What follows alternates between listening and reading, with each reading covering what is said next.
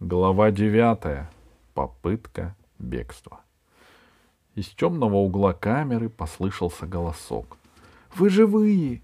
А я так боялся за вас!» «Гном?» — удивилась Алиса. «Ты почему не убежал?» «Тише! Там снаружи дежурит лемур, а у лемуров замечательный слух!» Алиса присела перед гномом на корточки. Я боялся за вас. Я думал, что вас съел четырехглазый. Или тролли разорвали.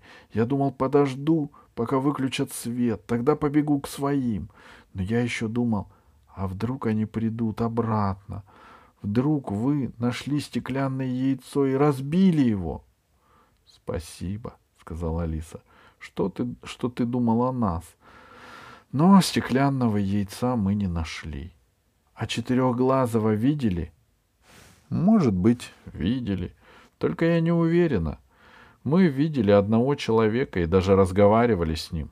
Какой он? Скажи, какой? Он невысокого роста, в очках, седой.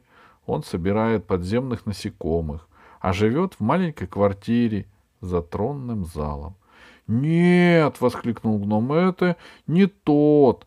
Это кто-то из пленников Четырехглазого. Он скрывает их в подземелье. Четырехглазый громадного роста.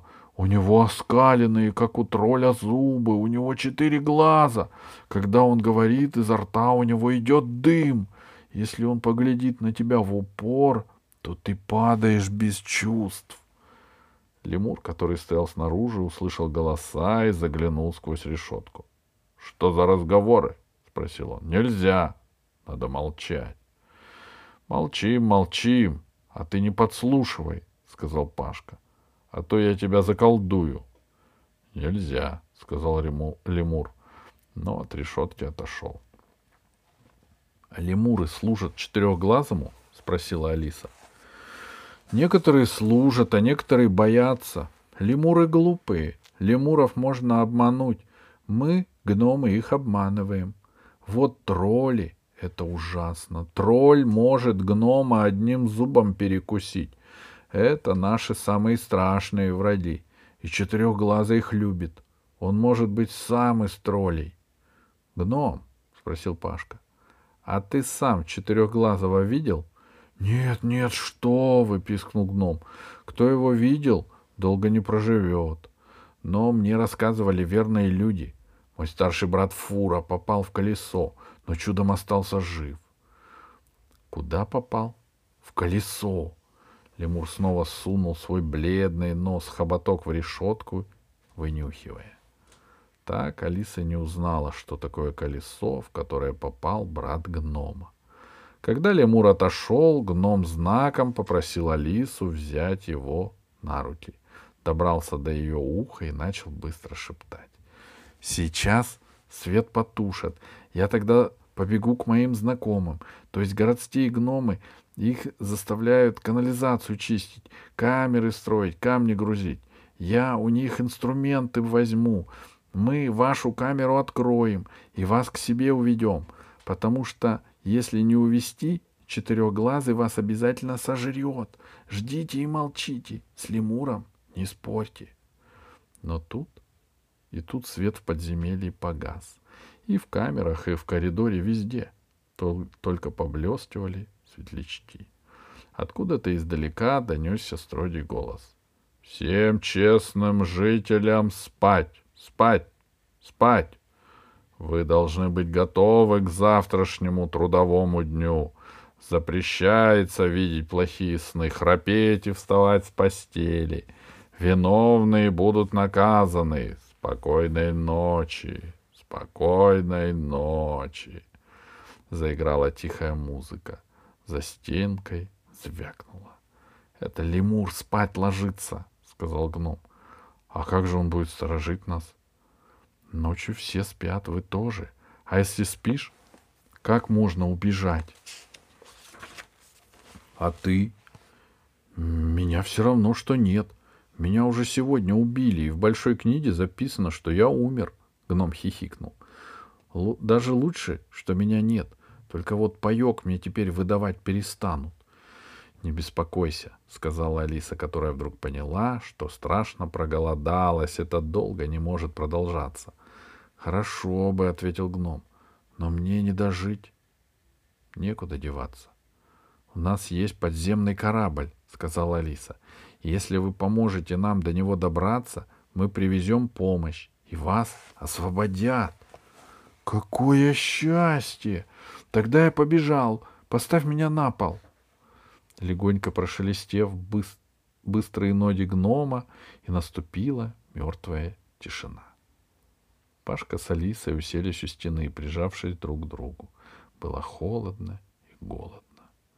Почему он нас не отпустил? Спросил тихо Пашка. Или не убил? А вдруг в самом деле Гарольд Иванович ни в чем не виноват? Вот и гном четырехглазого совсем иначе описывает. У страха глаза велики. Он, наверное, не знает, что с нами делать, сказала Алиса. Если нас отпустить, мы сюда приведем людей, и власть его кончится. А если пропадем без вести, то за нами пошлют экспедицию, и его царство все равно будет открыто. Тогда нас лучше убить, сказал Пашка мрачно, пока еще экспедиция сюда доберется. Он успеет следы замести. Все следы ему не замести, сказала Алиса. Нас неандертальцы выдали. Нас гномы видели. Они расскажут. Только нам будет уже все равно. Давай надеяться на гномов, сказала Алиса. Они нас выручат. Нам бы только до лодки добраться. Было темно и тихо. Алиса пригрелась, прижавшись к Пашке, и задремала. Проснулась она от того, что кто-то осторожно дергал ее за рукав. Алиса проснулась. «Это я, Фурак, ваш друг!» Алису сразу, Алиса сразу пришла в себя. Вокруг слышались легкие шаги, шепот, шорохи. «Я привел других гномов», — сказал Фурак. «Они принесли инструменты». Покачивались зеленые фонарики, наполненные светлячками. Черные силуэты, множество гномов суетились вокруг. «Алиса, подними нас к замку», — сказал гном Фурак, — «а то нам трудно туда забраться». Проснулся Пашка. «Привет», — сказал он. «Спасатели пришли». «Шш», — сказал Фурак. «Лемура разбудишь». «А я такой страшный сон видел, вы не представляете». «Шш», — зашипел на него, зашипели за него, на него сразу все гномы. «Страшных снов смотреть нельзя. Четырехглазый накажет». «Ну и запуганные вы!» Алиса подняла на ладонях двух гномов к замку. Один из них светил зеленым фонариком. Второй достал инструменты из мешка, что висели через плечо, и начал копаться в замке. Остальные гномы собирались внизу и подняли фонарики, чтобы было больше света. «Знаешь, Алиса, — сказал Фурак, — они все пришли, чтобы на вас поглядеть. Мы так давно живем без всякой надежды, а вы — наша надежда. Чем скорее вы приведете помощь, тем скорее мой народ будет свободным. А если вы не приведете помощь, то скоро от нас никого не останется. Я обещаю, сказала Алиса, что вам недолго придется ждать. Замок щелкнул. Алиса открыла замок. От щелчка чуть было не проснулся лемур, что лежал снаружи. Он заворочился во сне, зачмокал тонкими белыми губами — все замерли. Но лемур перевернулся на другой бок и тихонько захрапел. Вот кто-нибудь услышит, что он храпит, донесет куда надо, и его накажут, — сказал гном. — Пускай спит, — сказала Алиса. — Пошли. — Да, пошли, только я хотел попросить у вас прощения. — За что? — Мы не принесли с собой никакой пищи. И нам, гномам, которые всегда славились гостеприимством, очень стыдно. Но сейчас конец месяца, и мы истратили все талоны, а без талонов нам не дают никакой еды. — А что вы обычно едите? — спросила Алиса. — Мы выращиваем съедобный мох и подземный овес, делаем из них муку и жарим пироги. Мы собираем сладкие грибы и делаем из них приправы. Раньше выменивали у подземных охотников мясо. Прекрати, зашумели снизу остальные гномы. Не говори о еде, мы же все голодные. А почему вы теперь не выращиваете и не обмениваете? спросил Пашка. Но ведь нельзя. Все, что собирается, выращивается и делается, нужно сдавать в распределитель четырехглазого, а он уже выдает всем, сколько нужно. Это называется справедливость. А почему же мало выдают? Потому что надо делать запасы, надо быть разумными, должен быть порядок. Не говори, как глупый лемур. Послышался снизу голос одного из гномов. Ты же знаешь, что нашу пищу поедают охранники и тролли. Им теперь не надо заботиться о еде. За то, что они нас охраняют и мучают, им выдается пища, только куда больше, чем остальным. — Вы пойдете или будете беседовать? — раздался еще один голос. — Скоро свет включат, и все, и все. Вы, а вы все разговариваете. Пашка осторожно открыл решетку и они пошли по улице между камерами, где спали обитатели подземного города, которым нельзя было храпеть и видеть плохие сны. Впереди бежали три гнома с фонариками и показывали путь. Потом шли Алиса с Пашкой, а остальные гномы замыкали шествие. Гном Фурак сидел на плече у Алисы, как матрос на мачте. Передние гномы повернули направо. Не туда, сказала Алиса, нам налево. Я помню, откуда нас привели. Мы не можем идти по дороге к шлагбауму, сказал Фурак. Там охрана, которая не спит даже ночью, придется пойти в обход. Передний гном покачал фонариком, и вся процессия остановилась. «Помоги», — сказал Фурак Пашке. Тот прошел вперед, нагнулся и поднял крышку люка. Нам вниз. Они очутились в таком же коридоре, который вел из камеры во дворец Четырехглазого. «Теперь совсем тихо», — прошептал Фурак на ухо Алисы. Стены коридора разошлись, исчезли в темноте, и впереди открылся низкий зал, в котором бесконечными рядами тянулись одинаковые каменные стены. Глаза Алисы уже настолько привыкли к темноте, что света зеленых фонариков было достаточно, чтобы понять. На каждом столе лежит лемур. Лемуры лежали одинаково на спинах, нос хоботок кверху, руки сложены на мохнато-белой груди, и тонкие вялые пальцы переплетены. Сначала Алисе показалось, что лемуры умерли, и их здесь сложили перед похоронами. Но тут она сообразила. Лемуры дышат. Они похрапывают, стонут во сне, морщатся, вздыхают, но никто не поворачивается, не меняет позы. — Что с ними? — спросила шепотом Алиса. — Как что? — удивился гном. — Они спят. — А почему все одинаково? Почему здесь? Ведь неудобно. — Может и неудобно, но так надо, они здесь работают — за этими столами и спят здесь, чтобы времени не терять. Проснуться сразу за работу. Видишь, что у них в руках? Тут Алиса заметила, что в пальцах каждый сжимает маленькую коробочку. Там в коробочке их работа. Маленькие камешки и палочки — много-много камешков и палочек. Они сидят весь день и перекладывают камешки и палочки. Они считают, сколько пайков надо гномам выдать. Другой, сколько штрафов наложить. Третий, сколько лемуров на какие работы послать. Очень много работы. Ты шутишь, Фурак? Но гном не шутил. Как и все гномы, он был лишен чувства юмора. Он удивился, что Алиса такая непонятливая. Каждому лемуру выдают коробочку. Если он ее потеряет, значит останется без работы, а если без работы, значит без еды, и попадешь в большое колесо. А чем лучше лемур работает, тем больше у него коробочка. Вон, видишь, лежит главный лемур. Алиса увидела лемура, который держал на животе целый сундук.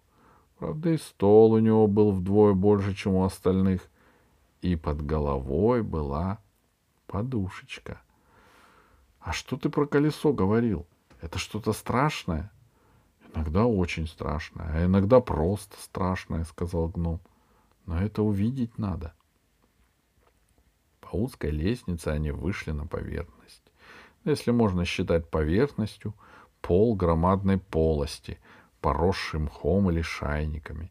Неподалеку журчала речка. Вот тут мы встретились, сказал Фурак. Куда теперь? «Э, сейчас соображу, сказал Пашка. Река была справа, теперь слева. Нам туда. Ноги тонули в белом мху, а потому звуки шагов не было слышно. Темными котятами впереди бежали гномы, и зеленые фонарики раскачивались на ходу, а вокруг светлячки. «Скоро мы поднимемся наверх», — подумала Алиса, — «и трудно будет поверить, что далеко внизу осталось страшное и загадочное царство четырехглазого, где сидит упрямый Гарольд Иванович и не хочет отрываться от подземных букашек.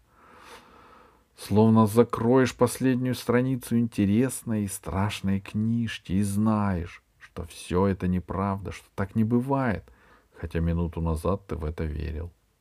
Впереди блеснул борт Теранавта. Гномы остановились, испугались. «Вот и наша лодка!» — закричал Пашка. «Ну, теперь берегись, четырехглазый!» Он побежал к лодке, похлопал ее по борту, как боевую лошадь. «Какая она твердая, надежная, даже красивая!» — подумала Алиса. «До свидания, отважные гномы!» — сказала Алиса, опуская на мох Фурака. «Спасибо вам за помощь!» «Мы ждем!» — сказал Фурак. «Скорее возвращайтесь!» Когда четырехглазый узнает, что мы, что вы убежали, он начнет искать, кто вам помог, и, конечно же, догадается, что только гномы могли открыть замок, и он будет нас пытать. Скорее!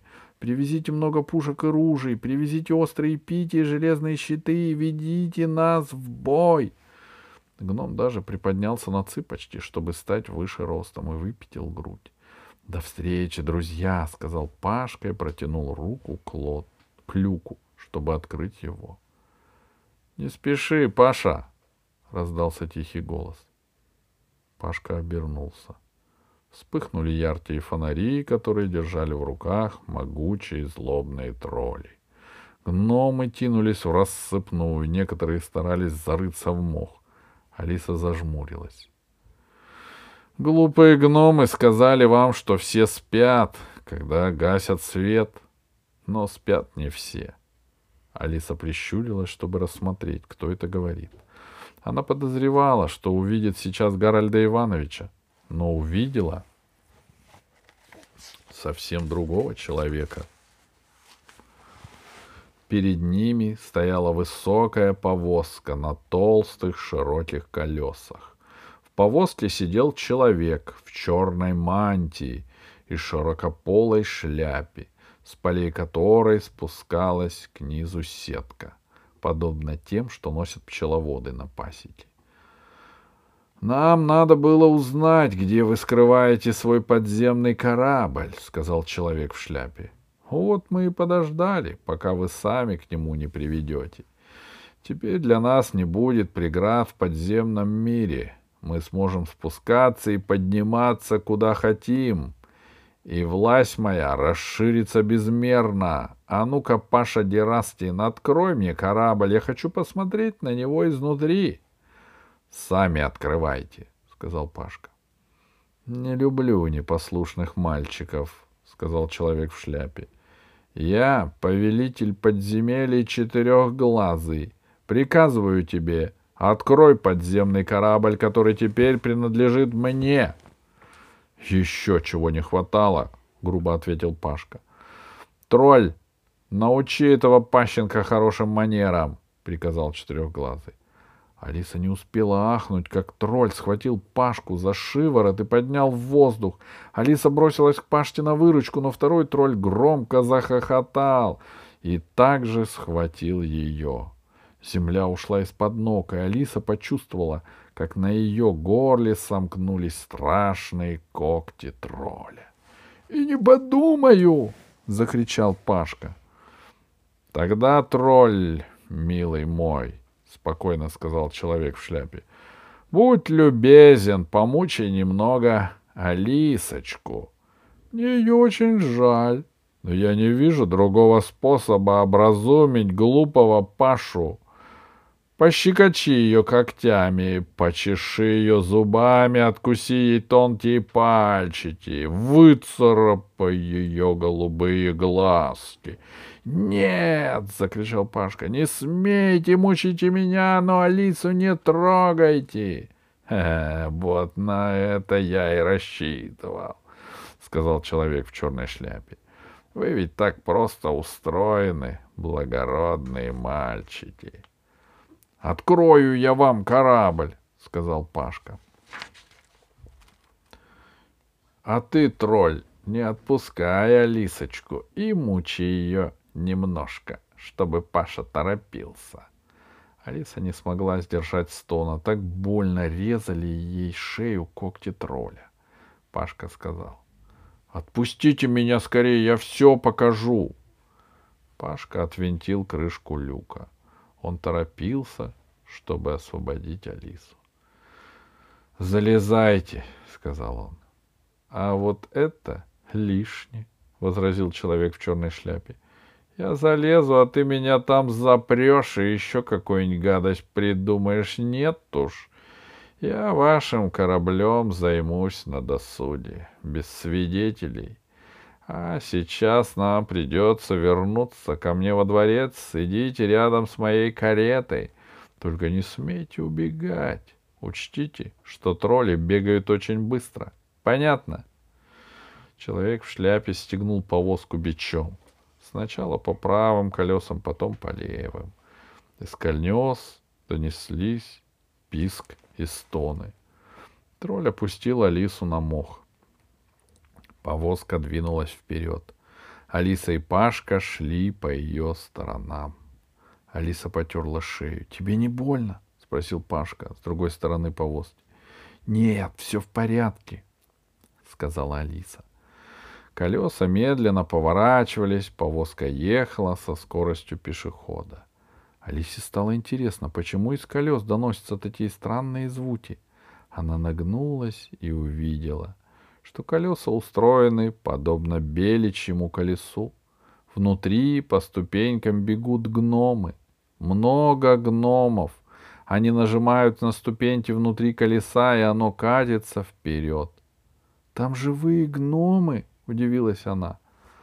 Там наказанные и непослушные гномы, ответил четырехглазый. Они знают, что только послушание может помочь им искупить свою вину. Но это же бесчеловечно. Это разумно и способствует дисциплине, ответил четырехглазый. В государстве нельзя без наказания, а то все распустятся. Все, что я делаю, я делаю для блага моих подданных. Алиса, не разговаривай с ним, сказал Пашка. Он же изверг. Когда мы вернемся наверх, я всем расскажу, что он здесь творит. Вот почему вы не «Вот почему вы и не вернетесь наверх», — сказал Четырехглазый. «Я, к сожалению, не могу этого допустить. Я столько труда положил на создание образцового справедливого государства, что любое вмешательство со стороны для меня невыносимо». «Ничего себе справедливое!» — возмутился Пашка. «Спросите у гномов, которые заперты в этом колесе, справедливо ли оно?» «Конечно, справедливо. Если бы гномы вели себя достойно, они бы гуляли сейчас на свободе. Ничего не бывает без причины, и каждый мой подданный знает.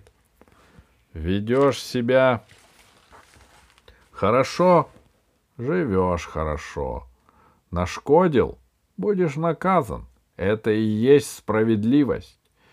Не замыслил бы ты, Пашка, предать меня, убежать отсюда и донести на меня злым людям, что обитают на поверхности земли, ты бы тоже остался жив и, может, занял бы высокое положение в моем обществе. Не нужны мне высокое положение.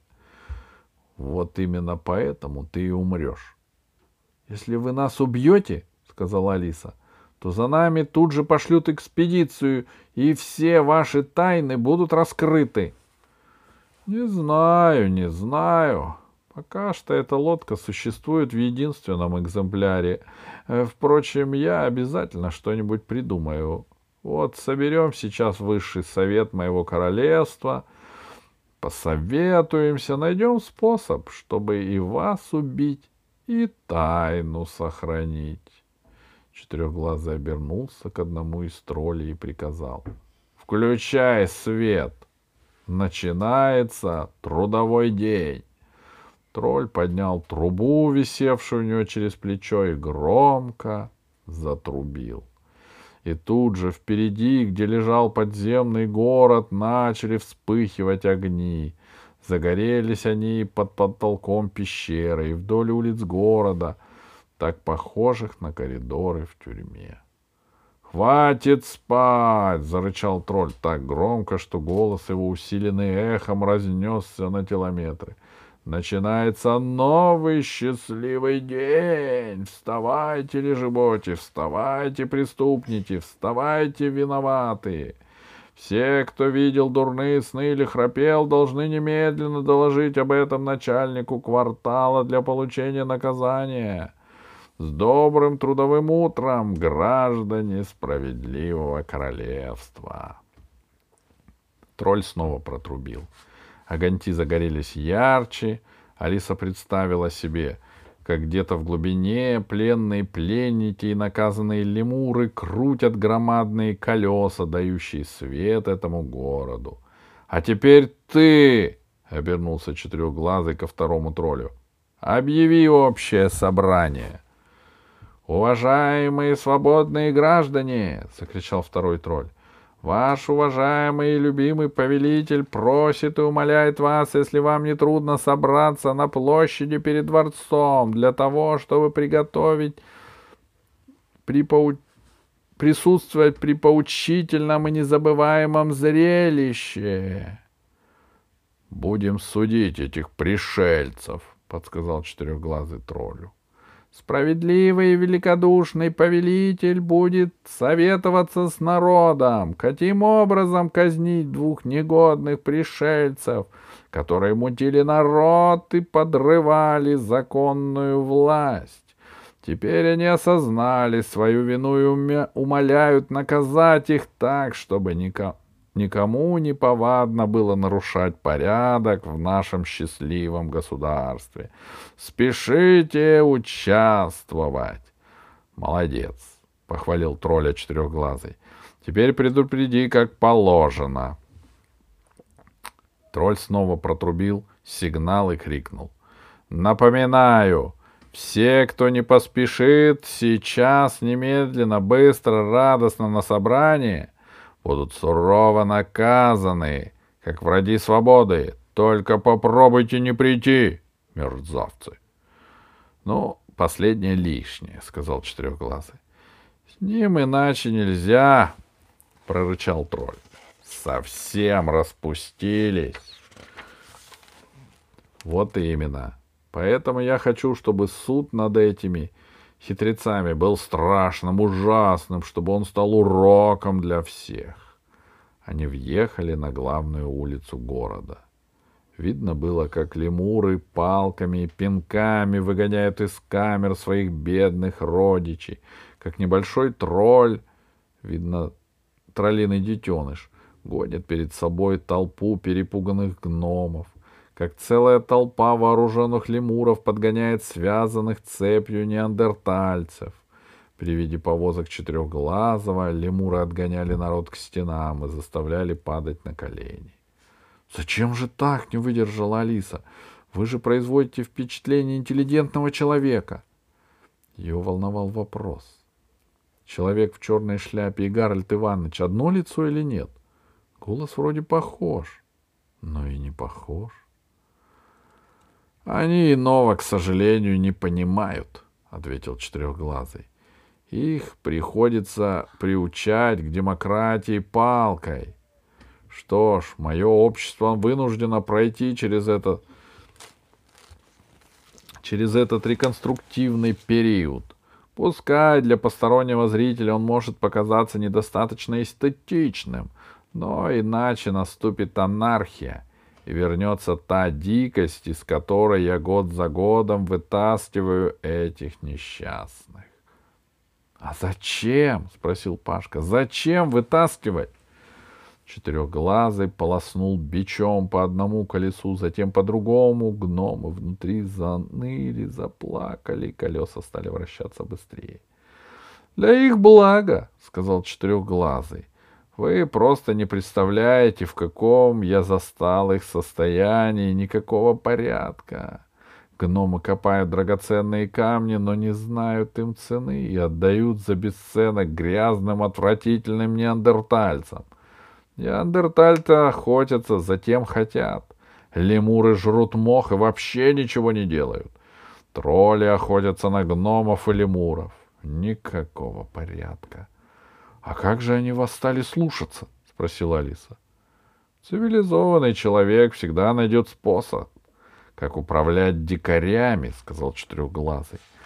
Они не знали, что такое справедливая власть и потому не знали, что надо сопротивляться. А когда сообразили, было поздно. Вот только до неандертальцев я никак не доберусь. Отбивается. Безобразие какое-то. Я у них пленных беру, на беде совершаю, стараюсь перевоспитать их трудом. Помирают. Но они перевоспитываются. Но с помощью вашей лодки я смогу их обуздать. Как раз в этот момент повозка обогнала еще одну партию неандертальцев. Они были скованы цепями со всех сторон, шли лемуры, уткнув им спины электрические палки. Один из неандертальцев понял, видно, что речь о нем, поднял голову и оскалился. Глаза его горели ненавистью. «Бей его!» — крикнул четырехглазый троллю. «Бей его!» Тролль ударил неандертальца надмаш, когтистое ручище по лицу. По распоротой щеке потекла кровь. Вот так, так будет с каждым, кто не хочет понять высшей справедливости. — Вы мне противны, четырехглазый, — сказал Пашка. — А мне не нужно тебе нравиться, мальчишка, Через несколько часов тебя не будет на свете, уж я позабочусь, чтобы всенародный суд с тобой расправился пожестче. Улица кончилась, и они оказались на площади перед дворцом. На этот раз они подошли к нему со стороны главного входа. Дворец оказался большим зданием из полированного мрамора с зелеными нефритовыми колоннами. Колонны были украшены пышными капителями — которые представляли собой пауков, плетущих паутину.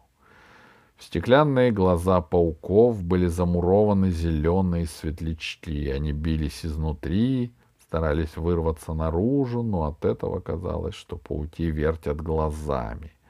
На отполированных стенах дворца была выложена, были выложены алмазами слова. Труд, порядок, справедливость. Это и есть счастье. Площадь перед дворцом была заполнена жителями подземного города. Свободное пространство перед широкими ступенями, ведущими ко дворцу, было оцеплено рядами лемуров-охранников с электропалками на изготовку. За их спинами, покорной молчаливой толпой, стояли обыкновенные лемуры. Канцеляристы держали в лапах заветные коробочки с камешками и палочками. Другие лемуры тоже прижимали к груди инструменты своего труда. Один лопату, второй лом, третий метлу, четвертый грабли, пятый весы. Гномы толпились в первом ряду, а неандертальцы стояли закованные в цепи. Видно, их здесь боялись. Два тролля вытащили из дверей дворца трон, что стоял раньше в зале, и замерли по сторонам его, глядя перед собой со сверстым выражением. Вслед за троном из тех же дверей вышли знатные лица государства. По крайней мере, так решила Алиса, глядя, как важно они выступают, и как толкается, чтобы занять место поближе к трону. Там были лемуры, но не простые лемуры, а толстые, лоснящиеся. Там была старая троллиха в шапке из лемурьих шкур. Там были две амебы. Алиса не знала, как их еще назвать. Белые студенистые туши черненькими глазками по сторонам узкого рта. Там был горбатый карлик на костылях из самородного золота и ящерица, которая шагала на задних лапах, упираясь хвостом в пол. Там были два были две огромные белые летучие мыши, которые семенили, сложив крылья, как плащи, а за ними вышло привидение. Ходячий голубой стилет со светящимися зубами. И все эти знатные лица королевства были так густо увешаны драгоценностями, браслетами, ожерельями, диадемами, кольцами, серьгами, что живого места не оставалось. Толпа на площади поддалась назад. Шелестел испуганный шепот. Четырехглазый увидел этих чудовищ, подумал вслух. За верность этих ублюдков мне приходится дорого платить. — А вы не платите, — сказал Пашка. — Пускай радуются, — сказал Четырехглазый. — Если кто из них начинает заноситься, я обвиняю его в измене, отдаю на растерзание подземному дракону, а богатство возвращаю в казну. Так что считайте все ценности у них на временном хранении. Четырехглазый засмеялся. — Смех его глухо долетел сквозь сетку. «Эй, стоять!» — приказал он гномам в колесах. Повозка замерла. Четырехглазый ступил на площадь, все склонились в поклонах. «Пашка!» — ахнула Алиса. «Это не он!» «Да», — сказал Пашка не менее удивленно. «Я был убежден, четырехглазый и есть Гароль Иванович. Все сходилось, но этот он, по крайней мере, на голову выше Гарольда Ивановича. Значит, зря мы его подозревали.